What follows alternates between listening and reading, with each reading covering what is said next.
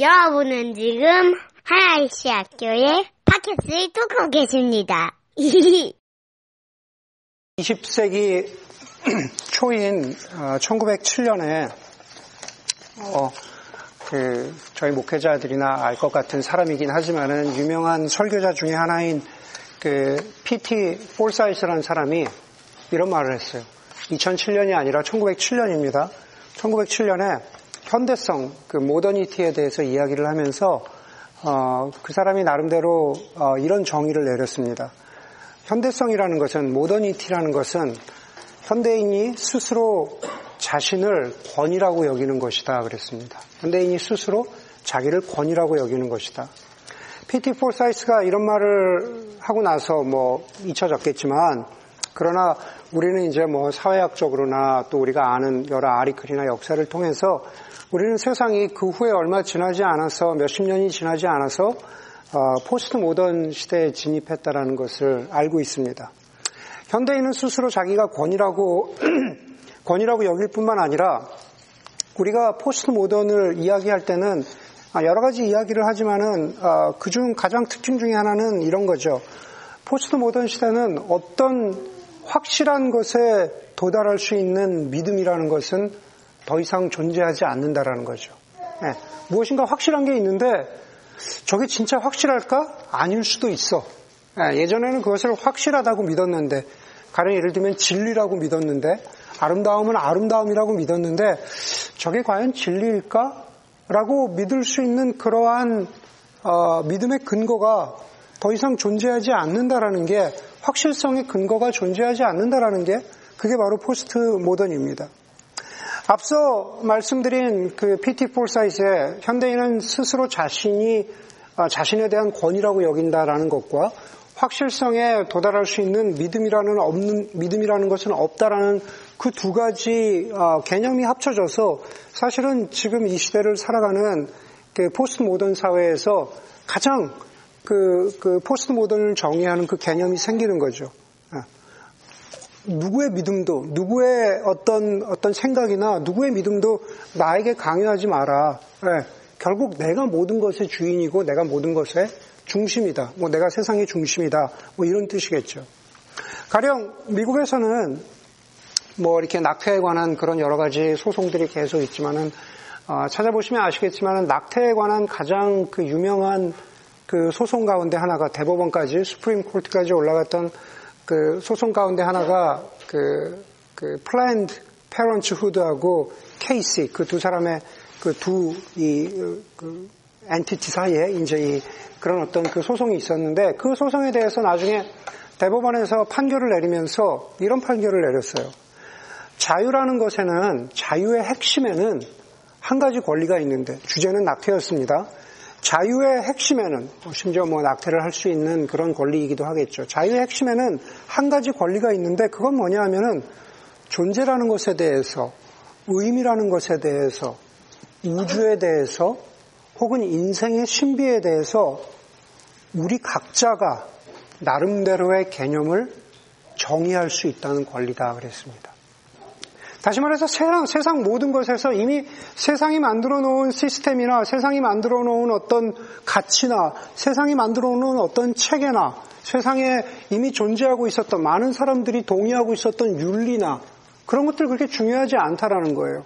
모든 것에 있어서 내가 내 스스로 각자의 개념을 정의할 수 있다라고 대법원이 예, 대법원이 그렇게 판결을 어, 내렸습니다. 포스트 모던의 그, 그 현상을 보여주는 아, 가장 어, 극명한 어떤 그리고 법적인 어, definition이라고 할 수 있겠죠. 제가 한 몇 달 전에 다른 설교에서도 인용한 바가 있는데 미국의 사회학자인 로버트 벨라가 어, 그런 개념을 이야기하면서 sovereign self, 주권적 자라는 그런 개념을 썼습니다. 요즘에 세상 사람들이 살아가는 게 sovereign self, 주권적 자. 다시 말해서 각자 자신의 표현이나 자신의 기준이나 어, 자신의 어떤 모든 권위가 자신으로부터 나온다라고 하는 sovereign self라는 그런 어, 개념을 어, 만들어낸 거죠.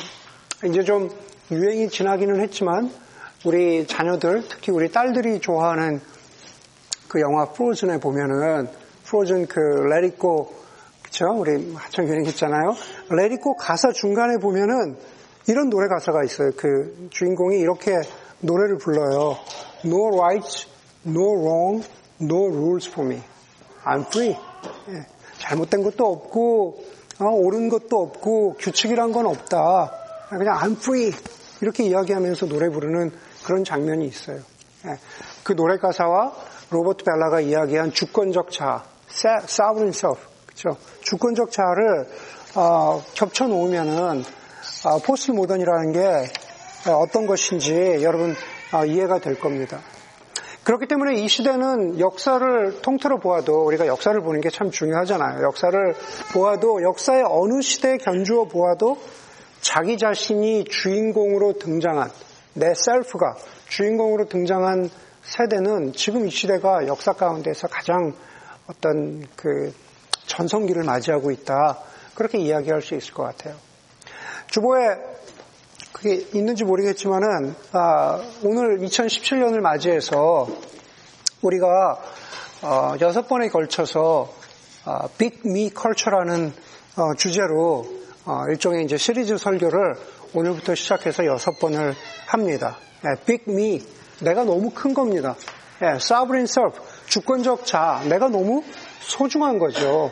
어, 나는 내 자신이 너무 어, 소중한 그 Big 미 컬처에 살고 있는 우리들이 함께 어, 좀 나누어 보고자 하는 그런 말씀을 가지고 여섯 번에 걸쳐서 나누는데 오늘 여러분들이 어, 그 주보에서 보는 것처럼 어, 첫 번째는 은혜를 몰래 싫어하는 나 그리고 인정받고 드러나야 하는 나 자기 만족 완벽감 두려움 그리고 진정한 소명 이런 여섯 가지 그 작은 소주제를 가지고 빅미 컬처라는 그러한 그 메시지 시리즈를 어, 하려고 합니다.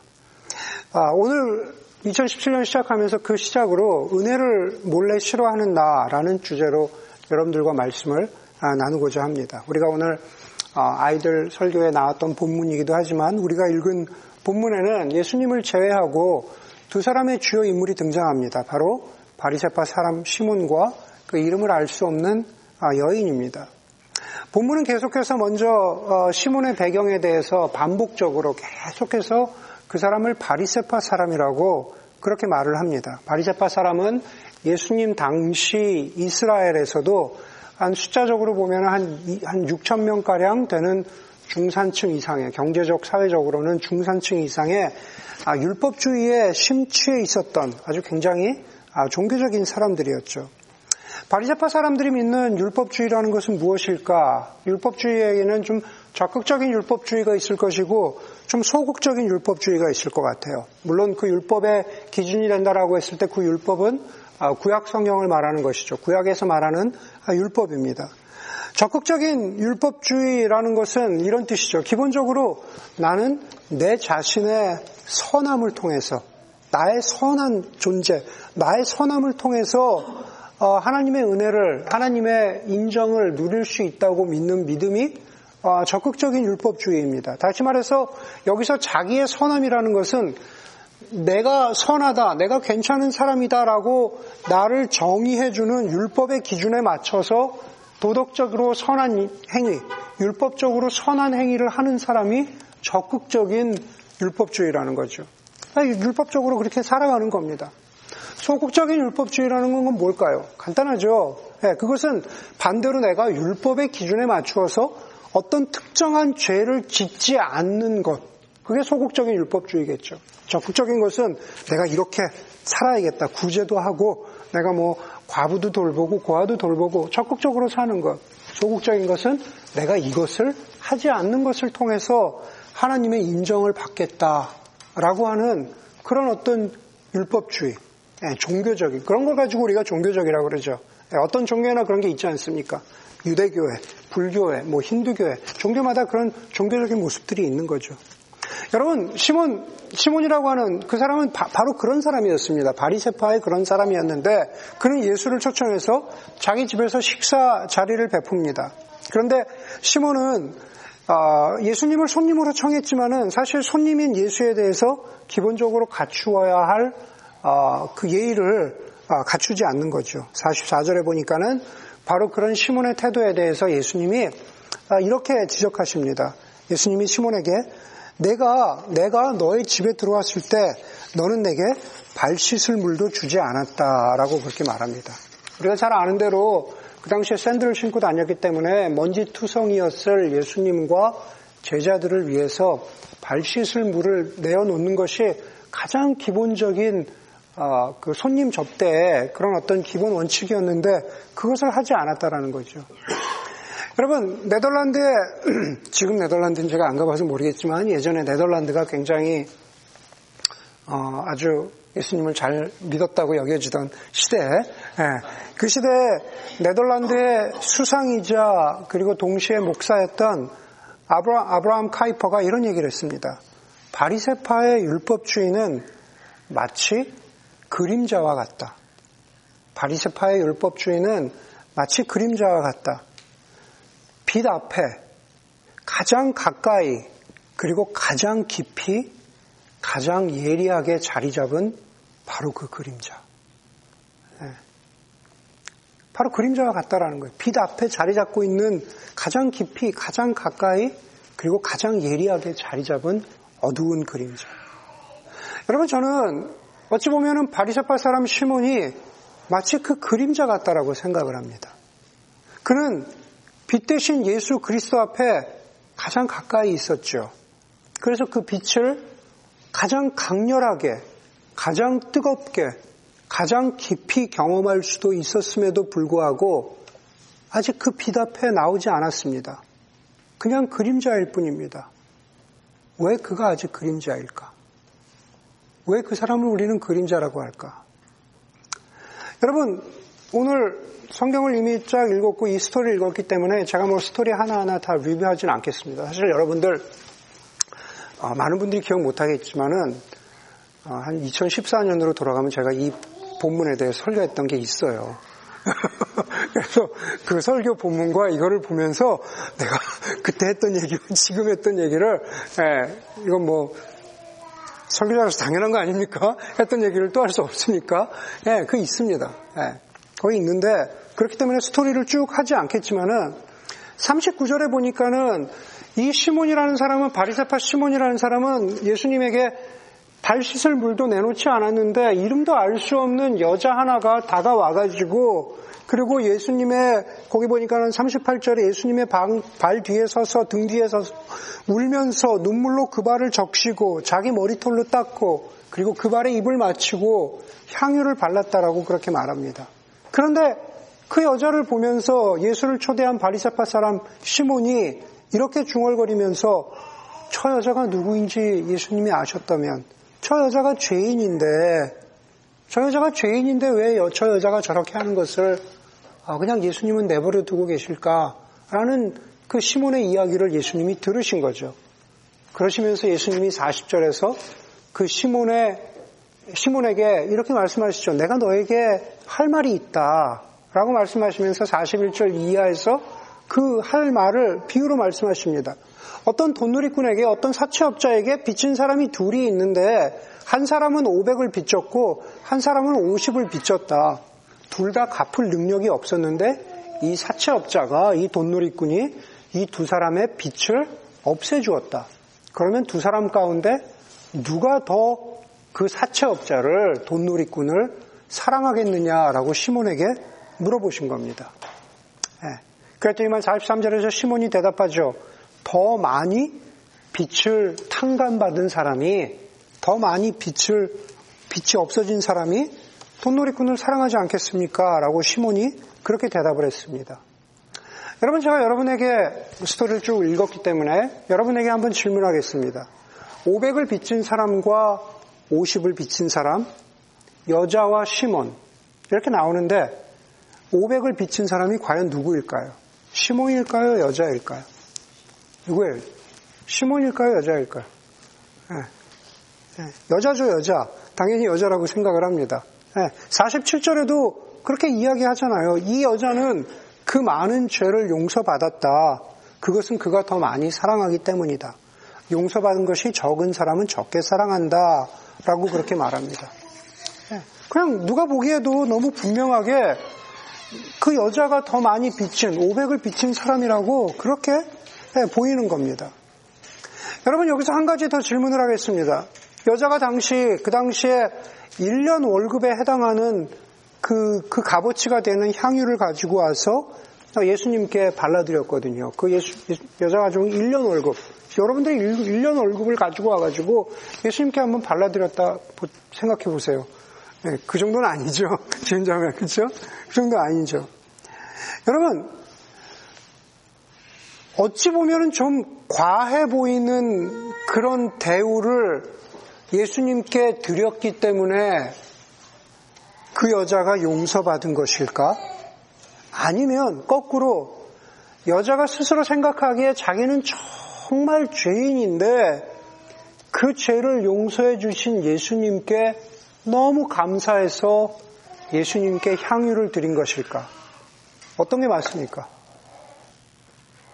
어떻게 맞죠? 다음 주부터 뒷줄에 가서 앉을 것 같아. 자꾸 앞줄에 있는 분들이 질문하니까, 네. 어떤 게 맞아요?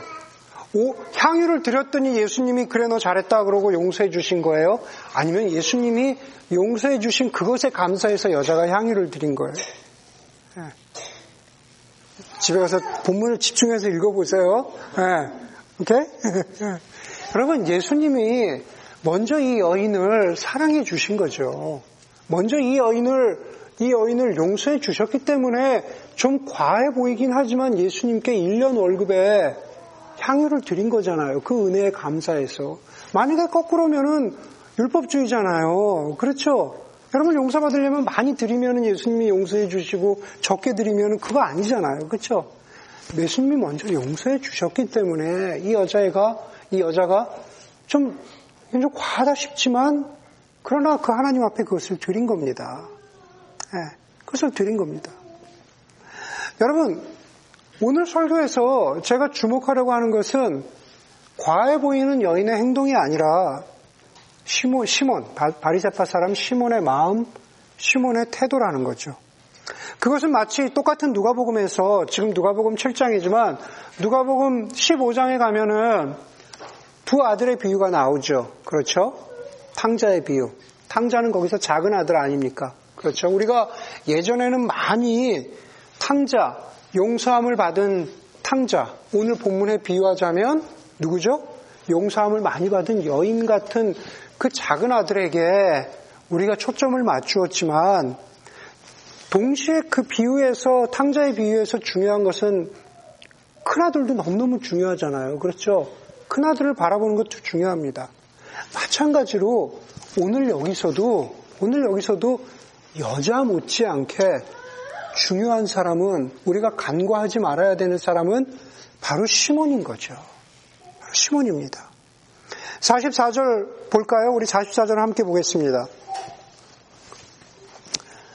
43절에서 시몬이 대답합니다. 더 많이 빛을 없애준 사람이라고 생각합니다. 예수님께서 그에게 말씀하셨다. 내 판단이 옳다. 내, 내 판단이 옳은 것 같은데, 그런데, 그런 다음에 그 여자에게로 돌아서서 시몬에게 말씀하셨다. 이렇게 말씀하셨어요. 너는 이 여자를 지금 보고 있는 거지? 아, 그 여자를 조금 보고 있는 거지. 잘 보세요. 지금 시몬더러 여자를 보라고 하시는 겁니다. 그렇죠? 시몬더러 여자를 보라고 하세요. 네. 여자에게 돌아서서 여자에게 돌아서서 시몬에게 말씀하시는 것. 시몬아, 이 여자를 봐라. 지금 이렇게 말씀하고 계시는 거예요. 여자의 뭘 보라는 겁니까? 여자가 향유를 가지고 온 것, 여자가 겁 없이 예수님 앞에 접근한 것, 눈물로 발을 씻어드리고 닦, 머리털로 닦은 것, 그게 아니죠. 네, 시몬과 빗대어서 여자가 예수님께 그렇게 무엇인가 드릴 수밖에 없었던 그 여자의 마음, 여자의 영혼을 보라고 지금 예수님이 아, 그렇게 시몬에게 부르시는 겁니다. 시몬아 이 여자를 봐라. 시몬은 여자가 많은 빛을 탕감받은 죄인이라고 했습니다. 시몬은 여자의 행동이 지나치다고 했습니다. 반대로 자신은 여자만큼의 죄인은 아니라고 생각하는 마음이 시몬의 마음 속에 있었습니다. 예수님이 바로 그 장면에서 말씀하셨기 때문에 500데나리온 빚진 자와 50데나리온 빚진 자가 있다면 당연히 저 여자는 죄를 많이 지은 자, 당연히 저 여자는 500데나리온을 빚진 자, 나는 50데나리온, 나는 그런 대로 괜찮은 사람, 나는 50데나리온 빚진 사람이라고 그렇게 그렇게 여기고 있었던 거죠. 그런 시몬에게 예수님이 저 여자를 봐라 라고 말씀하시면서 예수님이 정말 하시고자 하시는 말씀이 무엇이었을까요? 그것은 바로 이겁니다. 시몬에게, 시몬에게 너도 500데나리온 빚진 사람이라는 거죠. 너도 500데나리온 빚진 사람이라는 겁니다. 여러분 우리가 비유를 보면서 자꾸 500과 50 여자와 시몬을 비유하는데 제가 보기에는요 애초에 이 본문에서 50데나리온 빚진 사람은 없습니다. 50데나리온 빚진 사람은 없어요. 모두가 500데나리온을 빚진 사람. 다시 말해서 하나님 앞에서는 그 겉모습과 상관없이 얼마나 율법적으로, 얼마나 도덕적으로, 얼마나 종교적으로 좀 살려고 했느냐? 아까 적극적인 율법주의라고 말씀드렸죠. 혹은 얼마나 이런 죄를 짓지 않고 살려고 노력했느냐? 소극적인 율법주의. 그런, 그런 모습과 상관없이 우리 모두는, 저를 포함해서 우리 모두는 다 500데나리온을 빚진 사람이라는 겁니다. 예수님이 44절에서 시몬에게 이 여자를 보라고 하신 것, 거듭 말씀드리지만 여자가 그렇게 하나님의 은혜를 간절히 사모해서 하나님께 나온 그 여자의 그 마음을, 그 여자의 영혼을 보라고 말씀하시는 겁니다. 그래서 47절을 보면서, 47절을 보면서 우리가 좀 헷갈릴 수 있어요.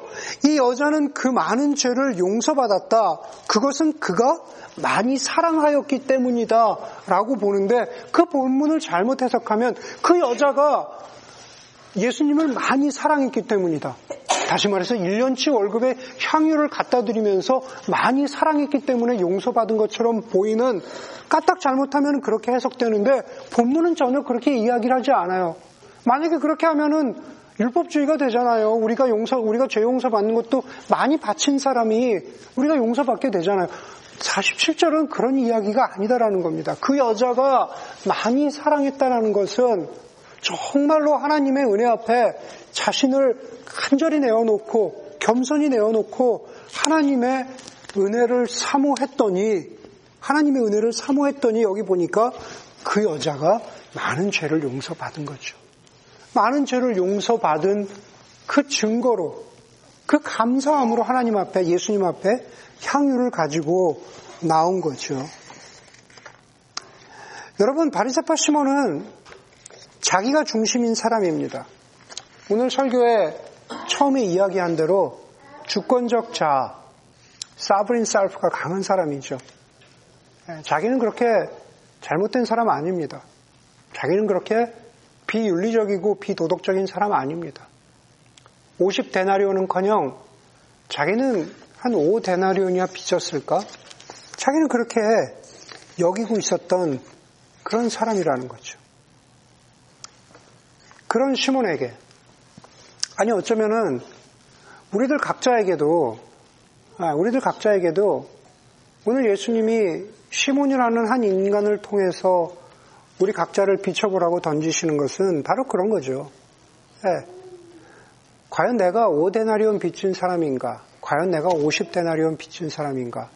과연 내가 500데나리온을 빚져서 하나님 앞에 나아갈 수밖에 없는 존재인가? 그 판단을 우리 우리가 하고 있습니다. 네. 내가 기준이라는 거죠. self. 주권적 자. 우리가 그런 생각을 가지면 하나님의 은혜 앞에 나아가지 못합니다. 하나님의 은혜가 시몬처럼 하나님의 은혜가 간절하지 않기 때문이죠. 하나님의 은혜 간절하지 않습니다. 예수님이 시몬에게 말씀하시면서 그리고 우리에게 말씀하시면서 하시고자 하는 얘기는 한마디죠. 사브린 셀프에서 주권적 자아에서 주권적 하나님을 향해서 우리의 눈을 돌리라는 거죠. 우리가 주권적 하나님이라는 것을 이야기할 때 이 세상의 죄와 심판을 다스리시고 결정하시고 그 심판을 내리시는 분도 주권적인 하나님이시지만 그러나 동시에 500데나리온 빚진 것 같은 우리 인간 모두를 용서해 주시고 은혜를 베푸시는 것도 내 기준이 아니라 바로 그것은 주권적인 하나님께 달려 있다라고 인정하기를 바라는 바로 그, 그 하나님을 바라볼 수 있기를 오늘 시몬을 통해서 우리에게 말씀하신다고 믿습니다. 사랑하는 교회 여러분, 오늘 빅미컬처라고 하는 이 첫 2017년에 첫 설교를 시작하면서 저는 마찬가지로 예수님이 시온 시몬에게 말씀하신 것처럼 이 여인을 보면서 예, 이 여인을 보아라라고 말씀하신 그것을 보면서 그 여인 안에 있었던 풍성이 흘러넘치고 있었던 하나님의 은혜에 감사하는 그 여인의 영혼을 보면서 아, 여러분들 자신도 나는 과연 시몬은 아니었나? 나는 과연 시몬은 아니었나? 그러면서 여러분 여인을 볼 수 있기 바랍니다. 다시 말해서 하나님의 은혜를 향해서 마음을 열라라는 거죠. 어떤 통로와 어떤 방법을 통해서 하나님께서 우리 각자에게 이 1년 동안 하나님의 사랑과 그 이전에는 경험하지 못했던 하나님의 은혜를 드러내 주시고 부어 주실지 우리는 알 수 없지만 그러나 정말 주권적 자아로서 우리가 할 수 있는 게 있다면 우리가 하나님을 향해서 이 여인처럼 하나님을 향해서 하나님의 은혜를 향해서 우리 자신을 열어드리는 것. 예, 그것이 있어야만 정말로 우리가 여인처럼 하나님의 은혜를 누릴 수 있다라는 겁니다. 은혜를 싫어하고 나는 그렇게 은혜는 필요하지 않다라고 여기고 계시지는 않은지 그런 은혜를 몰래 싫어하는 나, 은혜를 몰래 싫어하는 우리가 아니라 여전히 하나님, 저는 하나님의 은혜가 더 필요합니다. 하나님의 은혜가 정말로 간절합니다. 라고 그렇게 1년을, 이 한 해를 예수 그리스도를 향해서 우리의 존재를 내려놓고 예, 주인 대신, 주권자 대신 하나님을 향해서 우리의 존재를 내어드릴 수 있는 그러한 여러분들이 되기를 주의 이름으로 간절히 소원합니다. 이렇게 기도하겠습니다.